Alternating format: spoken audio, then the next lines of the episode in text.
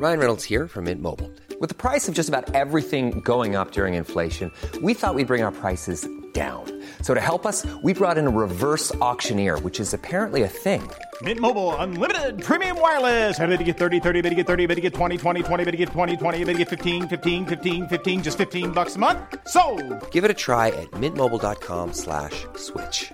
$45 upfront for three months plus taxes and fees. Promo for new customers for limited time. Unlimited more than 40 gigabytes per month. Slows. Full terms at mintmobile.com.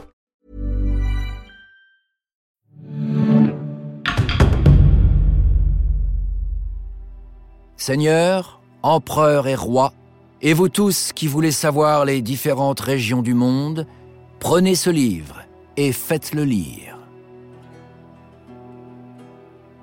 Ainsi commence le livre des merveilles, le plus grand récit de voyage jamais écrit. L'ouvrage, qui connaît un succès fulgurant dès le XIIIe siècle, emporte le lecteur dans une aventure passionnante, de Venise à l'Extrême-Orient, en passant par les rives de la mer Noire. Ce voyage extraordinaire aux confins de la Terre, c'est Marco Polo qui l'accomplit entre 1271 et 1295. Dans ce récit, on chemine à ses côtés. On traverse des fleuves interminables et des déserts immenses. On croise des tribus de cavaliers nomades et on côtoie Kubilai Khan, l'empereur mongol en personne.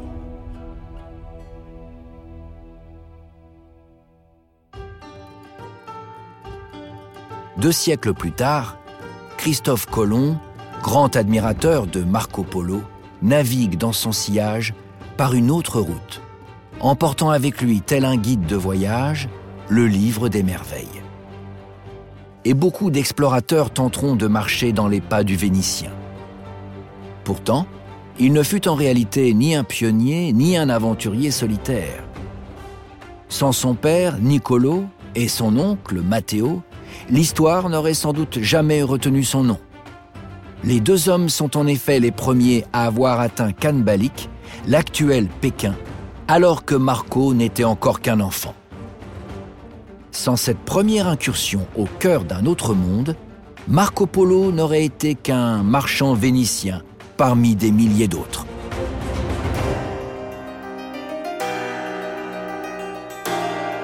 Vous écoutez Au-delà des légendes.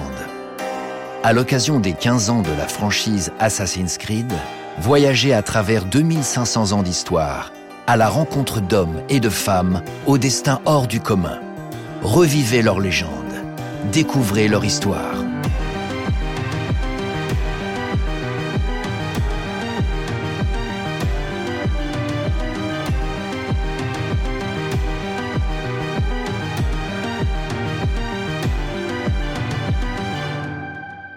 Épisode 8 Nicolo et Matteo Polo.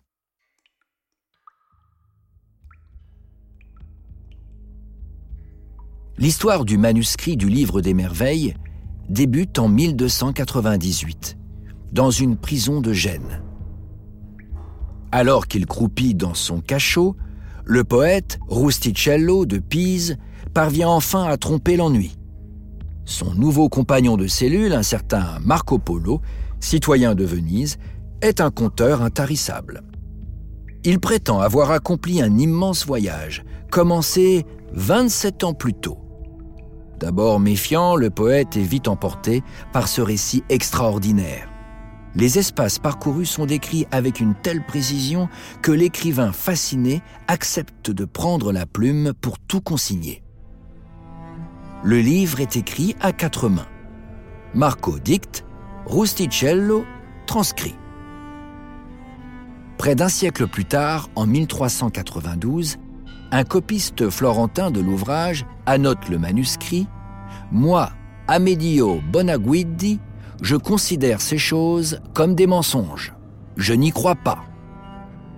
Il faut dire que pour satisfaire le goût du public, les auteurs ont coloré le récit de merveilleux.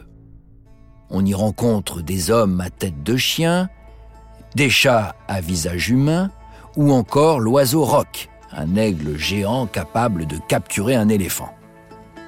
À travers le fantastique, la légende s'installe et, avec elle, un soupçon.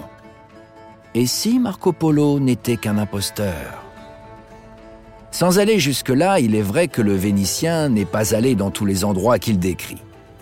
Il n'a pas mis les pieds en Afrique, par exemple. Et il a l'hyperbole facile.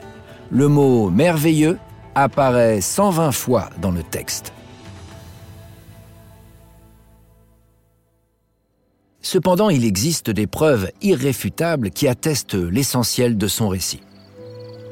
Marco Polo a bel et bien voyagé jusqu'en Chine et il a bien été un serviteur de haut rang de l'empereur mongol Kubilai Khan. La plus belle de ces preuves se trouve dans le Testament du Vénitien, rédigé l'année de sa mort en 1324. Dans l'inventaire de ses biens, on compte, entre autres, une tablette de commandement en or. Il s'agit d'un païsa, un titre rare d'autorité et de privilège gravé dans le métal précieux et porté autour du cou que le Khan remettait à ses plus hauts fonctionnaires. Reste que la vantardise de Marco est dommageable, car elle minimise le rôle de sa propre famille. Nicolo, son père, et Matteo, son oncle. Durant le récit de son séjour en Chine, Marco Polo se met tellement en avant que les deux hommes semblent absents. Sauf que, lorsque débute en 1271 le périple qui lui vaut aujourd'hui sa renommée, Marco n'est qu'un jeune homme de 17 ans sans expérience il ne fait qu'accompagner les deux frères, marchands et voyageurs aguerris, pour effectuer à leur côté son apprentissage. Et le voyage en question est tout sauf une expédition improvisée en terre inconnue. Les frères Polo réalisent alors une mission diplomatique confiée par le grand Khan lui-même. Quelques années plus tôt, en 1266, les deux hommes ont en effet accompli le véritable exploit de parvenir jusqu'à lui, après avoir traversé presque seuls, souvent sans guide, une bonne partie de l'Asie. Les premières pages du livre des merveilles racontent ce premier voyage, mais de façon très succincte. Et avec le temps, la légende de Marco Polo a effacé le mérite peut-être plus grand encore de son père et de son oncle. Déjà, quand Marco Polo naît à Venise en 1254, le père du bambin, Niccolo, accompagné de son frère Matteo, est engagé dans un voyage exceptionnel. Sa mère s'apprête à l'élever seule en attendant le retour de son mari, mais elle meurt dans les semaines qui suivent la naissance. Le garçon est donc confié à sa tante, Flora, et à son grand-père, Andrea, un commerçant local renommé. Les Polos sont une famille récente de marchands prospères installés dans le quartier vénitien de San Severo. L'entreprise familiale donne dans le commerce au long cours.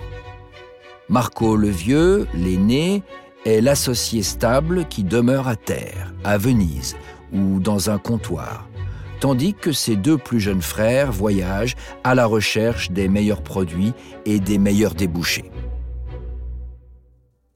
En 1254, Nicolo et Matteo quittent ainsi la lagune pour Constantinople, capitale de l'Empire latin d'Orient. Là, ils résident dans le quartier vénitien où ils possèdent une maison. Ils y restent plusieurs années pour faire fructifier leurs investissements mais en 1260, les deux frères doivent quitter la ville, où la situation des Vénitiens paraît compromise. Avant leur départ précipité, Niccolo et Matteo transforment une partie de leurs avoirs en bijoux et en pierres précieuses, objets faciles à transporter et à vendre. Puis, ils s'établissent quelque temps à Soldaïa, un comptoir de la mer Noire en Crimée, où la famille Polo est également implantée, avant de reprendre la route. En traversant les montagnes de Crimée, ils s'engagent alors dans une aventure imprévue qui les conduit jusqu'aux steppes d'Asie de la Horde d'Or, le royaume mongol dirigé par un descendant de Gengis Khan. On ignore tout de leur motivation dans ce voyage. Le livre des merveilles, la seule source disponible, n'en dit strictement rien. Peut-être ont-ils voulu suivre un itinéraire indiqué par d'autres marchands? Une chose est certaine, des Occidentaux s'étaient déjà aventurés dans cette partie de l'Asie. L'année où naissait Marco, en 1254, le franciscain Guillaume de Rubruck, envoyé du roi Saint-Louis, rentrait d'une mission qui l'avait conduit jusqu'à Karakorum, la capitale de l'Empire mongol. Les deux frères ont pu entendre parler de ce voyage. Dans le récit qu'il en a laissé, le moine évoque justement le goût des chefs mongols pour les cadeaux de valeur tels que les bijoux. Les polos ont peut-être planifié les choses dès leur départ d'Europe. Quoi qu'il en soit, en chevauchant, ils atteignent sans encombre la ville de Bolgar, sur la rive ouest de la Volga. Ils y rencontrent Berké, premier Khan de la Horde d'Or à s'être converti à l'islam. L'accueil est chaleureux et les bijoux offerts font leur effet. En retour, Berké offre aux frères Polo des marchandises dont la valeur double celle des bijoux, en plus du privilège de pouvoir commercer dans son royaume. Nicolo et Matteo s'établissent donc une année durant dans la région pour écouler leur stock. À ce stade, les deux marchands, suffisamment enrichis par leurs affaires, ont sans doute envisagé de regagner leur patrie. Mais un événement imprévu les pousse dans une véritable fuite en avant. C'est la guerre entre Berké et Oulagou, le khan fondateur de l'Ikanat, royaume perse rival qui s'étend et menace les terres d'islam. Les routes du sud étant coupées, les frères Polo s'enfoncent vers l'est sur les routes caravanières menant à l'Asie centrale. À nouveau, Nicolo et Matteo font le pari de l'inconnu.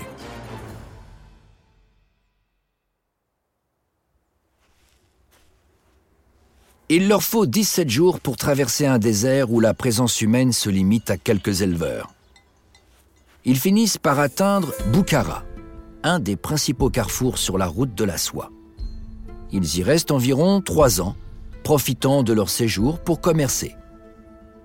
En 1264, les frères Polo rencontrent une délégation envoyée par Oulagou auprès de son frère, le grand Kubilai Khan. Tous deux sont les petits-fils du légendaire conquérant Gengis Khan. Les diplomates leur proposent de les suivre jusqu'à Khanbalik, la nouvelle capitale que l'empereur mongol vient de fonder. Ce dernier n'a jamais rencontré de latin et il est curieux des peuples étrangers. Les aventuriers acceptent.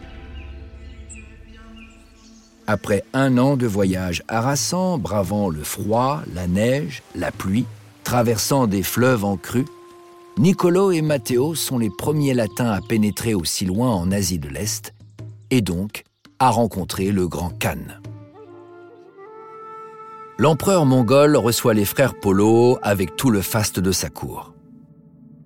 Mais le séjour à Khanbalik est bref. Après avoir interrogé les deux voyageurs sur les us et coutumes de leur pays, Kubilai Khan leur demande d'effectuer pour lui une mission diplomatique. Les deux frères devront revenir accompagnés de 100 sages, qui viendront informer l'empereur de la science, de la technique et de la religion des Latins. Dans son livre des merveilles, Marco Polo prétend également que le Khan a confié à son père et à son oncle une lettre adressée au pape. Selon lui, l'empereur se serait engagé à se convertir au christianisme si les émissaires de l'Église parvenaient à le convaincre. Cet élément est sujet à caution. Il révèle surtout le point de vue de l'aventurier persuadé de la supériorité de sa foi sur les autres. Le voyage du retour est plus simple.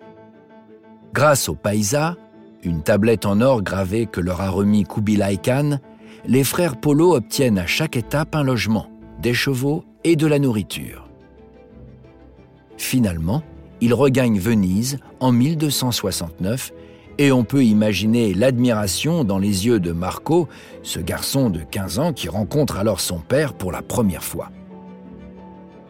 Un père tant de fois rêvé et qui a accompli un si beau voyage.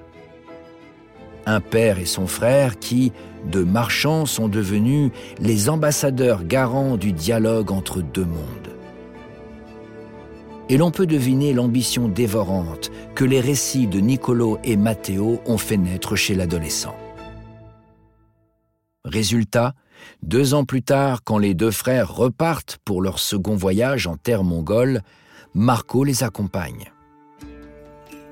Les polos arrivent à Kanbalik en 1274. Rapidement, Kubilai Khan s'entiche de Marco et en fait l'un de ses plus proches serviteurs.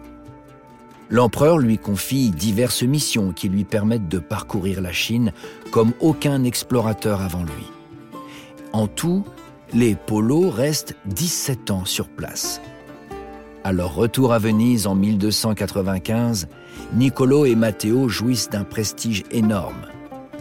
Matteo devient ainsi membre du Grand Conseil, l'assemblée qui élit le doge.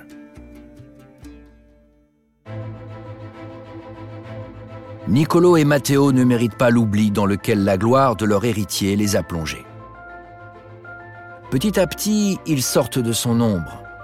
La série de Netflix, Marco Polo, rappelle le rôle qu'ils ont joué dans l'histoire de l'exploration. Ils sont également présents dans le jeu Assassin's Creed Revelations. Niccolo Polo y est présenté comme un membre de la confrérie des assassins. Preuve de son importance, en 1257 à Constantinople, Altaïr ibn Lahad, le mentor de la section byzantine, lui confie son précieux codex, convoité par les Templiers. Un événement purement fictionnel, bien sûr. Mais après tout, les frères Polo méritent bien un petit coup de pouce pour retrouver la place qui leur est due.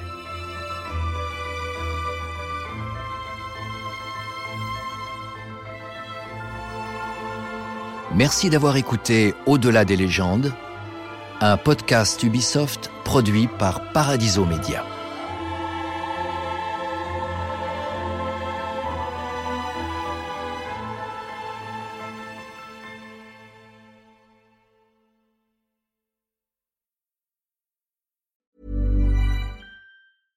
Even when we're on a budget, we still deserve nice things.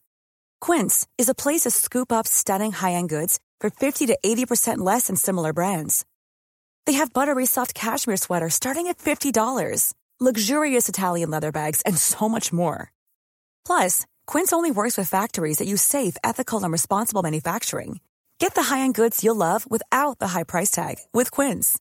Go to quince.com/style for free shipping and 365-day returns.